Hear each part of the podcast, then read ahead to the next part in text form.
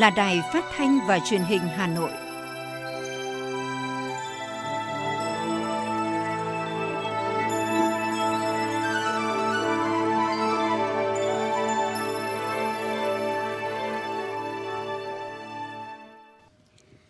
Thưa quý vị và các bạn, bây giờ là chương trình thời sự của Đài Phát thanh và Truyền hình Hà Nội, phát trực tiếp trên sóng phát thanh tần số FM 90 MHz. Tối nay thứ ba, ngày 12 tháng 10 năm 2021, chương trình có những nội dung chính sau đây.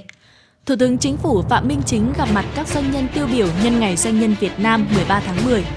Ngày làm việc thứ hai, phiên họp thứ tư của Ủy ban Thường vụ Quốc hội cho ý kiến vào các báo cáo của Chính phủ phát triển kinh tế xã hội và dự toán ngân sách nhà nước. Đồng chí Trung Ngọc Anh, Ủy viên Trung ương Đảng, Chủ tịch Ủy ban nhân dân thành phố Hà Nội chủ trì cuộc họp trực tuyến đôn đốc, tháo gỡ khó khăn, vướng mắc, đẩy mạnh tiến độ thực hiện giải ngân vốn đầu tư công năm 2021 và năm 2020 kéo dài. Trong tháng 10 sẽ có kết quả cuối cùng về dự án Cát Linh Hà Đông. Phần tin thế giới có những thông tin. Thế giới ghi nhận hơn 4,8 triệu trường hợp tử vong vì Covid-19. Từ ngày 14 tháng 10 tới, Indonesia sẽ mở cửa trở lại các cửa khẩu hàng không quốc tế để đón du khách từ 18 quốc gia. Sau đây là nội dung chi tiết sẽ có trong chương trình.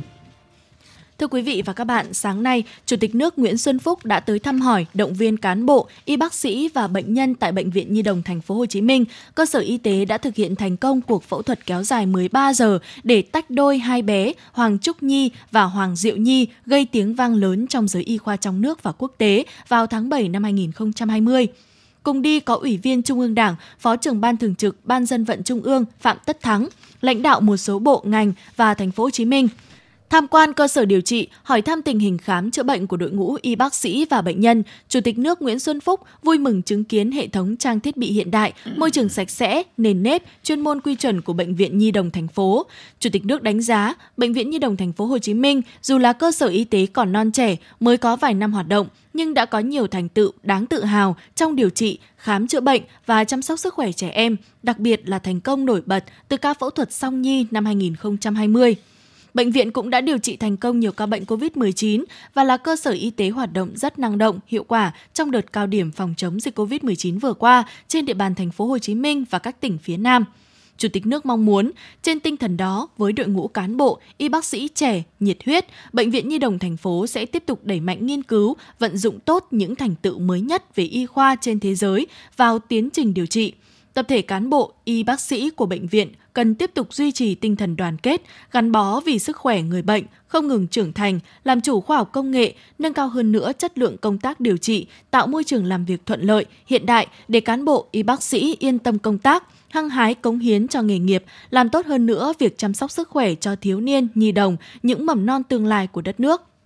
Tiếp tục chương trình làm việc tại thành phố Hồ Chí Minh, nhân dịp Ngày Doanh nhân Việt Nam 13 tháng 10, sáng nay Chủ tịch nước Nguyễn Xuân Phúc gặp gỡ hơn 40 đại biểu đại diện cho hơn 10.000 doanh nhân của Hội Doanh nhân trẻ Việt Nam –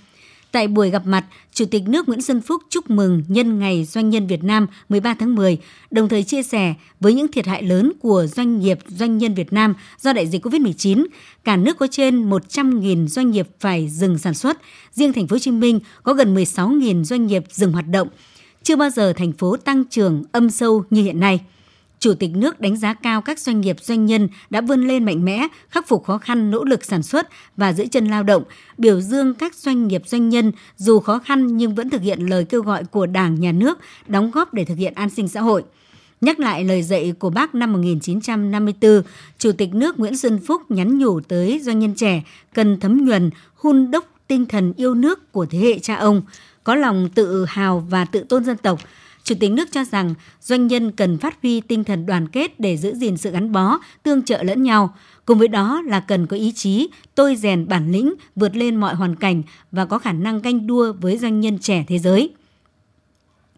Nhấn mạnh sáng tạo là sức mạnh của tuổi trẻ, Chủ tịch nước cho rằng cần xem thử thách là chất xúc tác sinh học của sự sáng tạo, thúc đẩy khởi nghiệp, đưa doanh nghiệp và đất nước phát triển – các doanh nhân trẻ cần có niềm tin vào cơ nghiệp của bản thân, cơ đồ của dân tộc và tương lai của đất nước, do đó phải có niềm tin và sự kiên nhẫn trong hành động. Chia sẻ với những khó khăn của doanh nghiệp, Chủ tịch nước cho biết sẽ ghi nhận để cùng các lãnh đạo Đảng, Nhà nước tập trung tháo gỡ, giúp doanh nghiệp vượt qua khó khăn và phát triển. Nhân ngày Doanh nhân Việt Nam 13 tháng 10, sáng nay tại trụ sở Chính phủ, Thủ tướng Chính phủ Phạm Minh Chính đã gặp mặt các doanh nhân tiêu biểu. Cuộc gặp nhằm biểu dương, động viên, đồng thời lắng nghe tâm tư, nguyện vọng của cộng đồng doanh nghiệp Việt Nam để trên cơ sở đó Chính phủ các bộ ngành tiếp tục có các chính sách hỗ trợ, tạo điều kiện để cộng đồng doanh nghiệp Việt Nam phát triển, đóng góp vào công cuộc xây dựng và bảo vệ Tổ quốc Việt Nam xã hội chủ nghĩa. Phát biểu tại cuộc gặp mặt, Thủ tướng Chính phủ Phạm Minh Chính khẳng định Đảng, Nhà nước luôn quan tâm và đánh giá cao vai trò của đội ngũ doanh nhân và cộng đồng doanh nghiệp Việt Nam. Trong bối cảnh dịch bệnh căng thẳng, nhiều doanh nghiệp doanh nhân Việt Nam không chỉ chủ động có những giải pháp linh hoạt, tự thích ứng, chia sẻ khó khăn, hỗ trợ lẫn nhau trong sản xuất kinh doanh, mà còn có nhiều hoạt động hỗ trợ người dân, cộng đồng, đóng góp lớn vào quỹ vaccine phòng chống COVID-19 và ủng hộ vật tư, trang thiết bị y tế cho các địa phương. Người đứng đầu chính phủ cho biết, hiện nay chính phủ đang khẩn trương ban hành nghị quyết hướng dẫn tạm thời về thích ứng an toàn, linh hoạt, kiểm soát hiệu quả dịch COVID-19 nhằm tạo điều kiện thuận lợi cho các doanh nghiệp, tổ chức sản xuất kinh doanh, đồng thời đảm bảo an toàn phòng chống dịch. Trong trung hạn và dài hạn, chính phủ sẽ tiếp tục đẩy mạnh đổi mới, hoàn thiện thể chế, cơ chế, chính sách để thích ứng với bối cảnh mới, tập trung cải cách thủ tục hành chính, tạo môi trường đầu tư kinh doanh bình đẳng, minh bạch và thuận lợi cho doanh nghiệp, doanh nhân. Thủ tướng Chính phủ mong muốn cộng đồng doanh nghiệp doanh nhân Việt Nam không ngừng đổi mới tư duy, nỗ lực hết mình, đổi mới và sáng tạo, tìm ra cơ hội trong thách thức, xoay chuyển và thích ứng với tình hình mới, tiếp tục nỗ lực xây dựng đội ngũ doanh nhân Việt Nam có bản sắc, có lòng yêu nước, tinh thần dân tộc, có bản lĩnh, trí tuệ, văn hóa kinh doanh, có khát vọng vươn lên làm giàu cho mình và cho đất nước. Sáng nay dưới sự chủ trì của Chủ tịch Quốc hội Vương Đình Huệ, Ủy ban Thường vụ Quốc hội họp phiên thứ tư cho ý kiến vào các báo cáo của Chính phủ phát triển kinh tế xã hội và dự toán ngân sách nhà nước. Ủy ban Thường vụ Quốc hội cho rằng gói hỗ trợ của nhà nước đối với nền kinh tế trong đại dịch hiện đạt khoảng 2% GDP, kiến nghị tăng hạn mức để kích thích tăng trưởng. Có đại biểu đề nghị chính phủ đánh giá lại nghị quyết 42 về xử lý nợ xấu, có thể kéo dài hoặc nâng lên thành luật để tiếp tục hỗ trợ giảm bớt khó khăn cho doanh nghiệp, người dân – đề nghị khẩn trương phê duyệt phân bổ vốn cho 3 chương trình mục tiêu quốc gia. Phát biểu tại phiên họp, Chủ tịch Quốc hội Vương Đình Huệ đề nghị các đại biểu đi sâu phân tích các lĩnh vực chịu tác động nặng nề của đại dịch, nhất là du lịch, dịch vụ, xem xét ưu tiên đối với những lĩnh vực có mức tăng trưởng tốt như khoa học công nghệ, thông tin viễn thông hay tài chính ngân hàng. Chủ tịch Quốc hội cho biết, Quốc hội và Chính phủ sẽ bàn từ sớm, từ xa nhằm sớm ban hành chương trình tổng thể về phục hồi, tăng trưởng kinh tế xã hội, ưu tiên vốn cho các công trình, dự án trọng điểm quốc gia. Chủ tịch Quốc hội lưu ý cần có lộ trình phù hợp mở cửa trở lại nền kinh tế tùy thuộc vào độ bao phủ vaccine, kiểm soát dịch bệnh không chủ quan nóng vội, lưu ý các báo cáo của chính phủ và báo cáo thẩm tra cần đề cập tới các vấn đề về xã hội, an ninh trật tự phát sinh gắn với kết quả phòng chống dịch.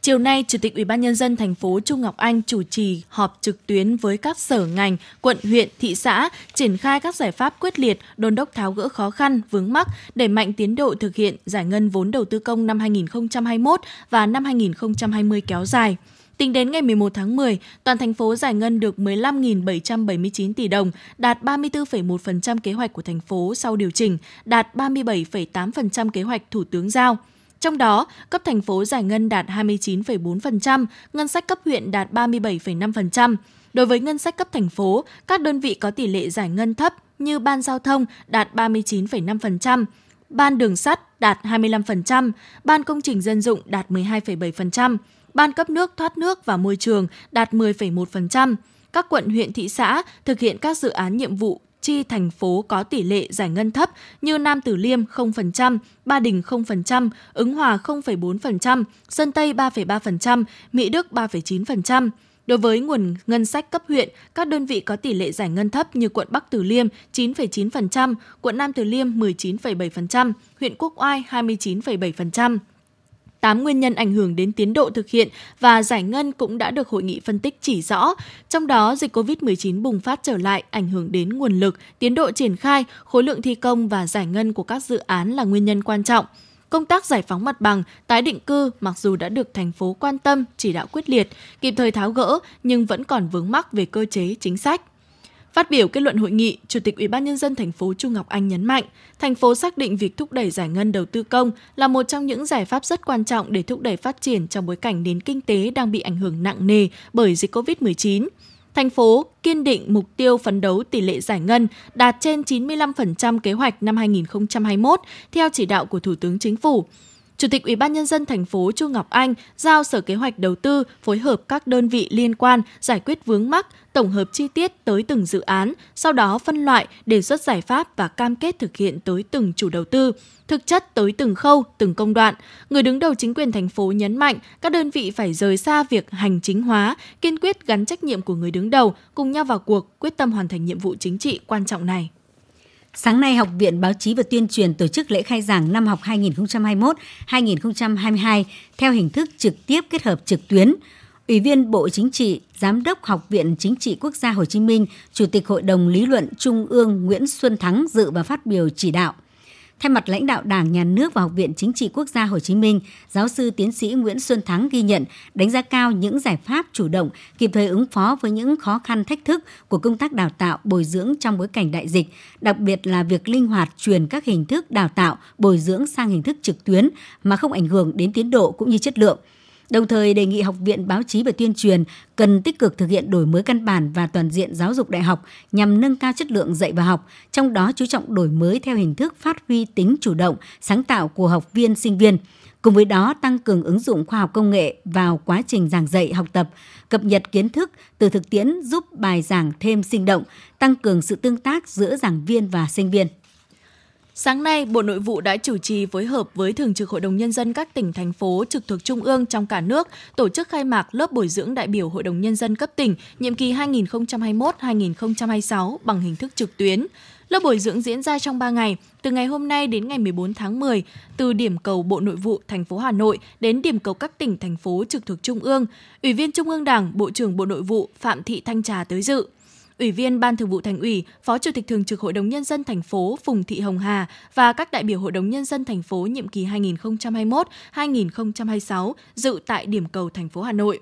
Việc nâng cao chất lượng đại biểu Hội đồng Nhân dân các cấp, đặc biệt là cấp tỉnh, đã trở thành yêu cầu khách quan không chỉ đối với cơ quan dân cử mà còn là nhu cầu tự thân của mỗi đại biểu. Ngay sau khi có kết quả bầu cử, Bộ Nội vụ đã khẩn trương xây dựng kế hoạch tổ chức các lớp bồi dưỡng đại biểu Hội đồng Nhân dân các cấp. Việc tổ chức bồi dưỡng trực tuyến nhằm phù hợp với tình hình dịch bệnh, tiết kiệm chi phí nhưng vẫn đáp ứng kịp thời nhu cầu của các đại biểu đặc biệt là các đại biểu trúng cử lần đầu. Nội dung tập huấn gồm 6 chuyên đề, tầm nhìn định hướng phát triển đất nước, chính quyền địa phương và đại biểu Hội đồng Nhân dân, kỹ năng thuyết trình, thảo luận, tranh luận của đại biểu, kỹ năng tiếp xúc, tham vấn ý kiến cử tri, tiếp công dân, trả lời phỏng vấn, cơ quan báo chí, kỹ năng tham gia xây dựng, ban hành nghị quyết, thẩm tra báo cáo và kỹ năng giám sát của đại biểu. Sáng nay, Phó Chủ tịch Ủy ban Mặt trận Tổ quốc thành phố Nguyễn Thị Kim Dung tham dự hội nghị Ủy ban Đoàn kết Công giáo thành phố triển khai nhiệm vụ trọng tâm quý 4 năm 2021 Phát huy tinh thần đoàn kết chống dịch, 9 tháng đầu năm, đồng bào công giáo thủ đô đã tích cực tham gia ủng hộ các quỹ phòng chống COVID-19, quỹ vaccine, chương trình sóng và máy tính cho em, tiếp tục hưởng ứng các phong trào cuộc vận động do thành phố mặt trận phát động gắn với thi đua xây dựng xứ họ đạo tiên tiến, nhấn mạnh nguyên tắc thích ứng, linh hoạt, an toàn, kiểm soát tốt dịch bệnh, Phó Chủ tịch Mặt trận thành phố đề nghị trong những tháng cuối năm 2021, Ủy ban Đoàn kết Công giáo thành phố và Ban Đoàn kết Công giáo các quận huyện tiếp tục làm tốt công tác tuyên truyền vận động đồng bào công giáo tham gia, có trách nhiệm các phong trào thi đua, cuộc vận động, nhất là thực hiện có hiệu quả chương trình hành động của Mặt trận Tổ quốc, thực hiện nghị quyết Đại hội 13 của Đảng, kính Chúa yêu nước, sống tốt đời đẹp đạo, đồng bào công giáo thủ đô đoàn kết, chung sức cùng các tầng lớp nhân dân bảo vệ thành quả chống dịch, khôi phục đà tăng trưởng kinh tế, đảm bảo an sinh xã hội. Thưa quý vị và các bạn, công bằng xã hội là một chủ trương lớn, quan điểm nhất quán của Đảng Cộng sản Việt Nam, thể hiện bản chất nhân văn tốt đẹp của chế độ xã hội chủ nghĩa mà Đảng, Nhà nước và nhân dân ta đang xây dựng. Xuyên suốt sợi chỉ đỏ của sự công bằng đó là mục tiêu không bỏ ai lại phía sau. Trải qua hơn 35 năm tiến hành công cuộc đổi mới, 30 năm thực hiện cương lĩnh xây dựng đất nước trong thời kỳ quá độ lên chủ nghĩa xã hội, lý luận về đường lối đổi mới về chủ nghĩa xã hội và con đường đi lên chủ nghĩa xã hội ở nước ta ngày càng được hoàn thiện và từng bước hiện thực hóa. Dẫn lại đoạn trong bài viết, một số vấn đề lý luận và thực tiễn về chủ nghĩa xã hội và con đường đi lên chủ nghĩa xã hội ở Việt Nam của Tổng Bí thư Nguyễn Phú Trọng – Chúng ta cần một xã hội mà trong đó sự phát triển là thực sự vì con người, chứ không phải vì lợi nhuận mà bóc lột và trả đạp lên phẩm giá con người. Chúng ta cần sự phát triển về kinh tế đi đôi với tiến bộ và công bằng xã hội, chứ không phải gia tăng khoảng cách giàu nghèo và bất bình đẳng xã hội. Chúng ta cần một xã hội nhân ái, đoàn kết, tương trợ lẫn nhau, hướng tới các giá trị tiến bộ, nhân văn, chứ không phải cạnh tranh bất công cá lớn nuốt cá bé vì lợi ích vị kỷ của một số ít cá nhân và các phe nhóm. Phó giáo sư tiến sĩ Hồ Trọng Hoài, nguyên viện trưởng Viện Chủ nghĩa xã hội khoa học, Học viện Chính trị Quốc gia Hồ Chí Minh cho rằng đây là mục tiêu xuyên suốt của công cuộc xây dựng chủ nghĩa xã hội mà Đảng ta khởi xướng và kiên trì thực hiện và cũng đã đạt được những kết quả tích cực. Công bằng là một trong những giá trị lớn mà Đảng ta theo đuổi và không chỉ Đảng ta theo đuổi. Tôi nghĩ đây là một giá trị lớn mà nhân loại đang theo đuổi. Trong quá trình lãnh đạo cách mạng Việt Nam, đặc biệt là trong cái 35 năm đổi mới, Đảng ta luôn nhất quán và kiên trì thực hiện cái mục tiêu công bằng. Trước hết, Đảng ta chủ trương thực hiện cái công bằng xã hội, tức là nhằm đảm bảo cho các thành viên xã hội được hưởng thụ tương xứng với những đóng góp của họ cho xã hội, đảm bảo cho cuộc sống của mọi thành viên trong cộng đồng dân tộc Việt Nam của chúng ta. Đặc biệt là cái, những người yếu thế những nhóm xã hội có khó khăn, đảm bảo thực hiện cái an sinh xã hội, rồi thì thực thi một cái triết lý, tức là không để ai bỏ lại phía sau theo tiến sĩ Lê Tiến Hùng, giảng viên khoa nhà nước và pháp luật Học viện Nông nghiệp Việt Nam, xã hội xã hội chủ nghĩa là xã hội hướng tới các giá trị tiến bộ nhân văn dựa trên nền tảng chung của toàn xã hội, hài hòa với lợi ích chính đáng của con người, khác hẳn về chất so với xã hội cạnh tranh để chiếm đoạt lợi ích riêng giữa các cá nhân và phe nhóm. Vì vậy, trong mọi chủ trương, chính sách của Đảng, Nhà nước đều tạo điều kiện cần và đủ để xây dựng sự đồng thuận xã hội thay vì đối lập, đối kháng xã hội. Ở Việt Nam, mối quan hệ giữa Đảng, Nhà nước và nhân dân là các mối quan hệ giữa các chủ thể thống nhất về mục tiêu và lợi ích. Mọi đường lối của Đảng, chính sách pháp luật và hoạt động của nhà nước đều vì lợi ích của nhân dân, lấy hạnh phúc của nhân dân là mục tiêu phấn đấu. Chúng ta chủ trương không ngừng phát huy dân chủ, xây dựng nhà nước pháp quyền xã hội chủ nghĩa thực sự của nhân dân, do nhân dân và vì nhân dân. Đảng, Nhà nước Việt Nam tôn trọng quyền con người, coi con người là chủ thể, là trung tâm con người đây chúng ta muốn nhấn mạnh đến đó là nhân dân Việt Nam. Trước hết đó là giai cấp công nhân, giai cấp nông dân, đội ngũ trí thức và các cái tầng lớp lao động khác. Phó giáo sư tiến sĩ Nguyễn Minh Tuấn, Viện trưởng Viện Xây dựng Đảng, Học viện Chính trị Quốc gia Hồ Chí Minh nhận định, mọi chủ trương chính sách của Đảng và Nhà nước đều bảo đảm các điều kiện để nhân dân là chủ thể của quyền lực chính trị, thực hiện chuyên chính với mọi hành động xâm hại lợi ích của Tổ quốc và nhân dân. Chủ trương chính sách đó đã thấm sâu vào người dân, khích lệ nhân dân đồng lòng tham gia xây dựng, phát triển đất nước. Thực ra thì mọi đường lối chủ trương của Đảng thì bắt đầu từ người dân và tập trung đem lại cái lợi ích chính đáng của nhân dân và không chỉ là một bộ phận nhân dân mà tất cả mọi người, cái chủ trương ấy đã đi vào cuộc sống, đã vận động được, đã à, thu hút được rất nhiều các cái nguồn lực, vật chất và tinh thần của nhân dân cho sự phát triển kinh tế xã hội. Và chúng ta có được cái cơ đồ tiềm lực vị thế như ngày nay. Thực tiễn xây dựng chủ nghĩa xã hội ở Việt Nam đã giúp đất nước thoát khỏi tình trạng khủng hoảng kinh tế xã hội những năm 1980 và cải thiện đáng kể đời sống của nhân dân. Tỷ lệ hộ nghèo trung bình mỗi năm giảm khoảng 1,5%. Đến nay, hơn 60% số xã đạt chuẩn nông thôn mới. Hầu hết các xã nông thôn đều có đường ô tô đến trung tâm, có điện lưới quốc gia, trường học, trạm y tế, trong khi chưa có điều kiện để bảo đảm giáo dục miễn phí mọi người ở tất cả các cấp. Việt Nam tập trung hoàn thành xóa mù chữ, phổ cập giáo dục tiểu học vào năm 2000 và phổ cập giáo dục trung học cơ sở vào năm 2010. Số sinh viên đại học cao đẳng tăng gần 17 lần trong 35 năm qua. Hiện nay, Việt Nam có 95% người lớn biết đọc, biết viết, trong khi chưa thực hiện được việc bảo đảm cung cấp dịch vụ y tế miễn phí cho toàn dân. Việt Nam tập trung vào việc tăng cường y tế phòng ngừa, phòng chống dịch bệnh, hỗ trợ các đối tượng có hoàn cảnh khó khăn. Nhiều dịch bệnh vốn phổ biến trước đây nay đã được khống chế thành công. Đó là minh chứng rõ nét cho sự nghiệp xây dựng, phát triển đất nước, hướng tới đảm bảo tốt nhất của đa số người dân với lẽ công bằng, đồng thuận.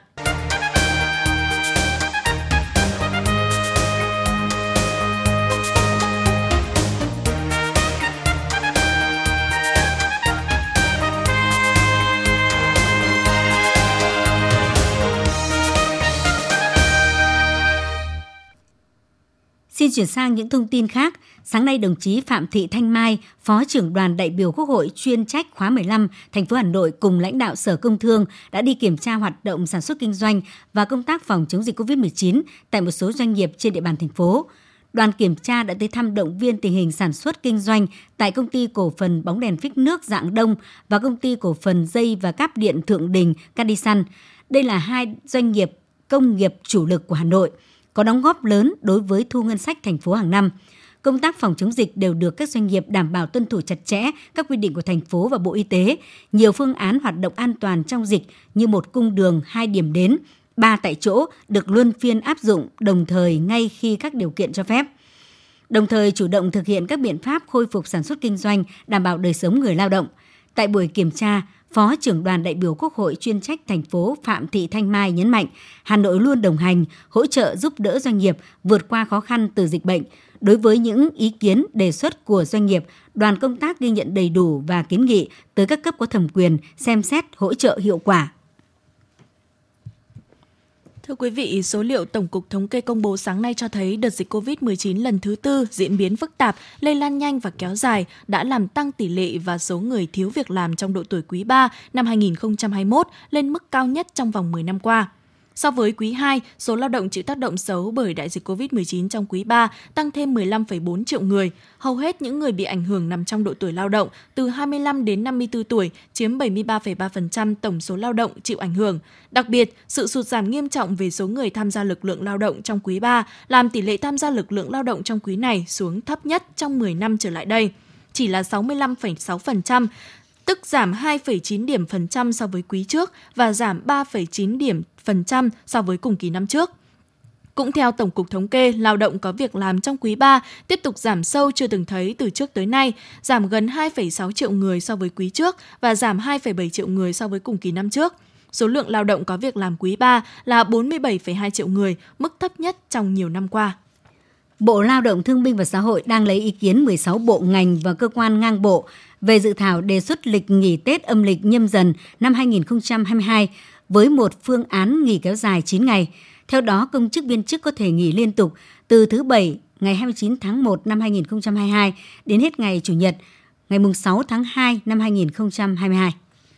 Sở Y tế Hà Nội thông tin, trong tuần qua trên địa bàn thành phố ghi nhận 440 ca mắc sốt xuất huyết, tăng 82 ca so với tuần trước đó. Bệnh nhân ghi nhận giải rác tại 28 quận huyện và 166 xã phường. Những quận huyện có số mắc sốt xuất huyết nhiều trong tuần qua là Đống Đa với 84 ca, Thanh Trì 43 ca, Hai Bà Trưng 29 ca. Như vậy, từ đầu năm 2021 đến nay, Hà Nội ghi nhận 1.831 ca mắc sốt xuất huyết tại 28 trên 30 quận huyện, thị xã. 307 trên 579 xã, phường, thị trấn, giảm 43% so với cùng kỳ năm ngoái và chưa ghi nhận ca tử vong. Trung tâm Kiểm soát Bệnh tật Hà Nội khuyến cáo, hiện thời tiết đang vào mùa mưa, nóng ẩm là điều kiện thuận lợi cho dịch bệnh sốt xuất huyết phát triển, nên dịch vẫn có thể diễn biến phức tạp nếu không chủ động phòng chống. Cả nước hiện có 23 tỉnh thành cho phép 100% học sinh các cấp đến trường, 9 tỉnh thành kết hợp dạy học trực tiếp và trực tuyến, 31 tỉnh thành cho học sinh học trực tuyến, học qua truyền hình, Hà Nội cũng có các kịch bản về việc đón học sinh trở lại trường. Tuy nhiên, dịch vẫn còn phức tạp nên việc trở lại trường của học sinh vẫn chưa được quyết định. Liên quan đến sự việc một trường liên cấp đã cho học sinh đến lớp, Ủy ban Nhân dân huyện Sóc Sơn, Hà Nội đã ra quyết định xử phạt 60 triệu đồng trường học này do tự ý mở cửa đón học sinh, đồng thời ra soát các trường hợp về từ vùng dịch, khử khuẩn trường. Thừa nhận sai phạm trong việc tự ý mở cửa đón học sinh trở lại trường học, đại diện Ban giám hiệu trường liên cấp mầm non, tiểu học, trung học cơ sở Capitol đã nhận sai và chịu mọi hình thức xử phạt theo quy định. Bộ Giao thông Vận tải cho biết trong tháng 10 này, Hội đồng Kiểm tra Nhà nước về công trình xây dựng sẽ họp để ra thông báo kết quả kiểm tra cuối cùng dự án đường sắt Cát Linh Hà Đông. Nếu được Hội đồng chấp thuận, Bộ Giao thông Vận tải sẽ bàn giao tuyến đường sắt đô thị này cho thành phố Hà Nội khai thác thương mại. Bắt đầu từ 8 giờ sáng nay, ngành đường sắt chính thức mở bán vé tàu trên các tuyến Hà Nội Hải Phòng và tuyến Bắc Nam cho khách có nhu cầu đi bằng tàu hỏa từ ngày 13 tháng 10 theo kế hoạch của Bộ Giao thông Vận tải. Trong giai đoạn tổ chức chạy thí điểm, ngoài việc thực hiện nghiêm chỉnh các quy định về an toàn phòng chống dịch, phun khử trùng tại các nhà ga, thực hiện đón trả khách và các toa xe trước khi đưa ra vận dụng, ngành đường sắt còn tổ chức bố trí giãn cách hành khách trên tàu theo quy định. Các nhân viên phục vụ trên tàu dưới ga đều đảm bảo đáp ứng các yêu cầu theo hướng dẫn tạm thời của tổ chức hoạt động vận tải hành khách của Bộ Giao thông Vận tải về xét nghiệm SARS-CoV-2 và tiêm phòng vaccine và quy định của Bộ Y tế.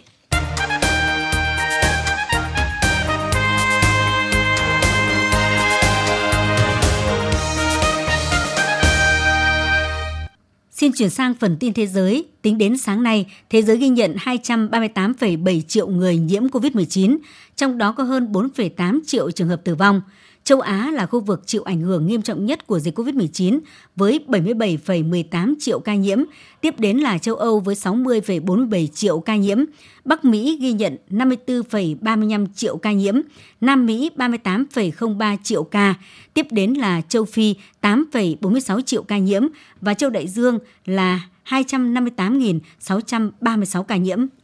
Từ ngày 14 tháng 10 tới, Indonesia sẽ mở cửa trở lại các cửa khẩu hàng không quốc tế để đón du khách từ 18 quốc gia. Trước đó, từ đầu tháng 10, Indonesia công bố 5 quốc gia mà du khách được phép nhập cảnh là Hàn Quốc, Trung Quốc, Nhật Bản, các tiểu vương quốc Ả Rập Thống Nhất và New Zealand. Trong khi đó, Singapore có thể không nằm trong số các quốc gia được nhập cảnh vào Indonesia do số ca nhiễm mới đang gia tăng trở lại. Thời gian cách ly với du khách vào Indonesia cũng sẽ được rút ngắn từ 8 ngày xuống 5 ngày. Thành phố Sydney thuộc bang New South Wales của Australia đã dỡ bỏ phong tỏa hoàn toàn trong bối cảnh Australia hướng đến sống chung với COVID-19 và từng bước mở cửa trở lại đất nước. Với việc đẩy mạnh chiến dịch tiêm chủng, Australia đang lên kế hoạch trở lại cuộc sống bình thường, cho phép những người đã tiêm đủ hai mũi vaccine được tự do xuất cảnh và nhập cảnh trở lại Australia kể từ tháng 11 tới. Trong vòng 24 giờ qua, Nga đã ghi nhận hơn 29.000 trường hợp nhiễm COVID-19, mức cao nhất kể từ đầu năm. Điện Kremlin cho biết chính quyền chưa đưa ra quyết định hạn chế ở cấp liên bang. Tuy vậy, ở nhiều địa phương đã chủ động áp dụng các biện pháp bổ sung nhằm hạn chế sự lây lan của dịch bệnh. Tại châu Âu, nhiều nước tiếp tục nới lỏng các biện pháp hạn chế để phòng dịch khi tỷ lệ tiêm chủng phòng COVID-19 đạt mức cao. Từ ngày 11 tháng 10, các câu lạc bộ giải trí đêm tại Italy bắt đầu hoạt động trở lại. Quyết định này đánh dấu bước tiến lớn của chính phủ trong nỗ lực khôi phục cuộc sống bình thường của người dân. Trong khi đó, nhóm tư vấn vaccine của Tổ chức Y tế Thế giới đã khuyến nghị nên tiêm liều vaccine tăng cường mũi thứ ba phòng COVID-19 cho những người bị suy giảm miễn dịch áp dụng với tất cả các loại vaccine phòng COVID-19 đã được tổ chức này phê duyệt.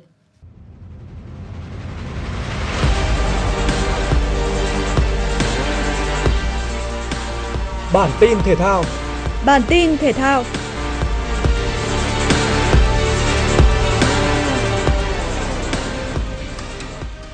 Trong trận đấu với đội tuyển Oman thuộc lượt trận thứ tư vòng loại cuối World Cup 2022 khu vực châu Á, đội tuyển Việt Nam sẽ ra sân trong trang phục áo trắng, quần trắng, tất trắng.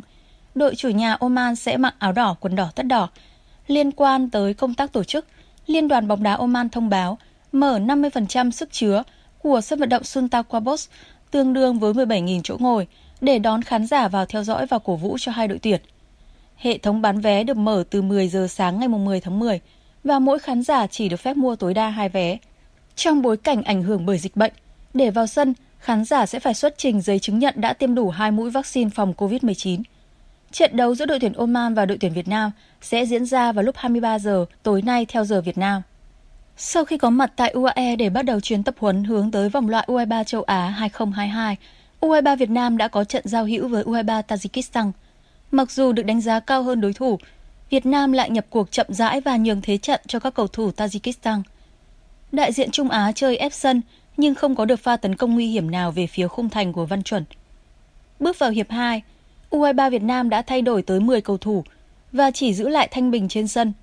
Sự thay đổi nhân sự đã đem lại hiệu quả đáng kể cho U23 Việt Nam khi nắm quyền chủ động và tổ chức nhiều đợt tấn công về phía khung thành đội bạn. Phút 83, Lê Xuân Tú đánh đầu từ đường truyền của đồng đội, mở tỷ số cho U23 Việt Nam. Tới phút 88, U23 Tajikistan đã có bàn gỡ hòa do công của số 9 Sarov. Trận đấu giao hữu kết thúc với tỷ số hòa 1-1. Trước khi chính thức bước vào vòng loại U23 châu Á 2022, đội tuyển U23 Việt Nam còn có một trận giao hữu trước U23 Kyrgyzstan diễn ra vào lúc 21 giờ Việt Nam ngày 17 tháng 10. Dự báo thời tiết khu vực Hà Nội đêm 12 ngày 13 tháng 10 năm 2021, trung tâm thành phố Hà Nội Thời tiết từ chiều mai có lúc có mưa rào và rông, nhiệt độ từ 22 đến 28 độ C. Quý vị và các bạn vừa nghe chương trình Thời sự tối của Đài Phát thanh và Truyền hình Hà Nội, chịu trách nhiệm sản xuất Phó Tổng giám đốc Nguyễn Tiến Dũng, chương trình do biên tập viên Kiều Oanh, đạo diễn Nguyễn Hằng, các phát thanh viên Thanh Hiền Thùy Linh và kỹ thuật viên Bảo Tuấn thực hiện. Thân ái chào tạm biệt. Trước đây tôi thích ăn đồ mặn, vợ tôi kêu ca nhưng tôi không nghe. Hai năm trước tôi phải nhập viện vì một cơn đột quỵ do huyết áp quá cao. Bác sĩ nói một trong những nguyên nhân chính của căn bệnh là tôi ăn nhiều đồ mặn. Căn bệnh này không chỉ làm khổ tôi mà còn biến tôi trở thành gánh nặng cho gia đình. Ăn nhiều muối, bột canh, hạt nêm, nước mắm, nước tương có thể dẫn đến tăng huyết áp và đột quỵ. Tổ chức Y tế Thế giới khuyến cáo chỉ nên ăn dưới 5 gram muối mỗi ngày, nhưng chúng ta hiện đang ăn gấp đôi số lượng đó. Giảm một nửa lượng muối ăn ngày bằng cách cho bớt muối, chấn nhẹ tay, giảm ngay đồ mặn.